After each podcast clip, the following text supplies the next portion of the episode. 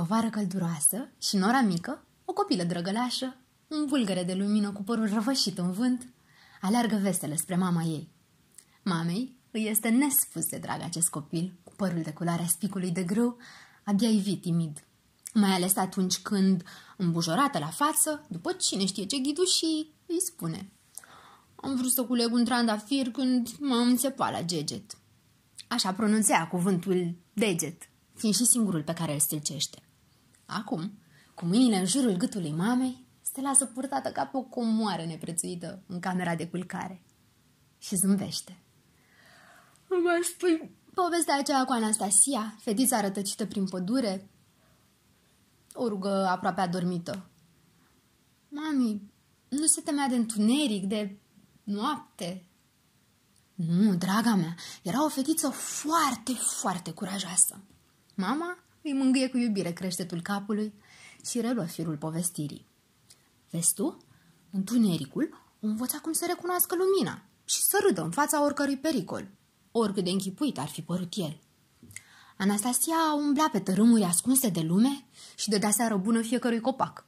Sta la taclale cu libelule și licurici și știa că mânătărcile știu cele mai frumoase povești din întreg ținutul.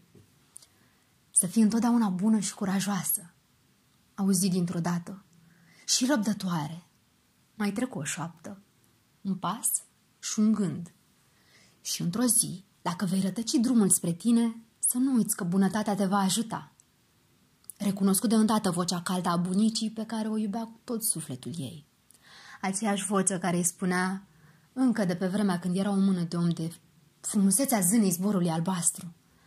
Anastasia știa că zâna zborului albastru, înainte să fie zână, a fost și ea o copilă de șapte ani, care credea că viața e un zbor, că prin viață trebuie să zbori și să te joci, până ce și-a primit zborul. De atunci, zâna zborului veghează asupra tuturor copiilor care știu că lucrurile se rezolvă ca prin farmec dacă ai credință. Atunci când ai chipul plin de lacrimi, zâna zborului albastru își închinde aripile fragile, străvezii, în jurul tău și te ocrotește. Îți amintește să crezi în visul tău.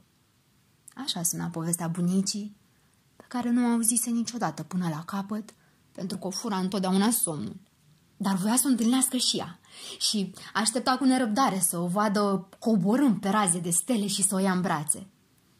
Anastasia își continua drumul și sărea peste rădăcinile care păreau mâini oduroase ale copacilor seculari. Să nu-i rănească sau care cumva cu pasul său să lovească vreo amintire. Că o știe orice copil. Toți copacii își poartă amintirile mândri în rădăcini. O lună plină îi ține de urât și ea se așează sub un copac falnic. Adorme pe dată și speră ca mâine să găsească drumul spre casă. Știe că zâna zborului albastru are să-i vegheze somnul și o să țină la distanță de orice pericol. Parcă și aude în surdină cel mai frumos cântec de leagăn din câte există. Și adorme. Mama o privește pe Nora cu duioșie. Și Nora dormea senin acum. Visează copilul meu și crede, pentru că într-o zi lucrurile vor fi și mai frumoase. Și mai frumoase. Doar imaginează-ți-le.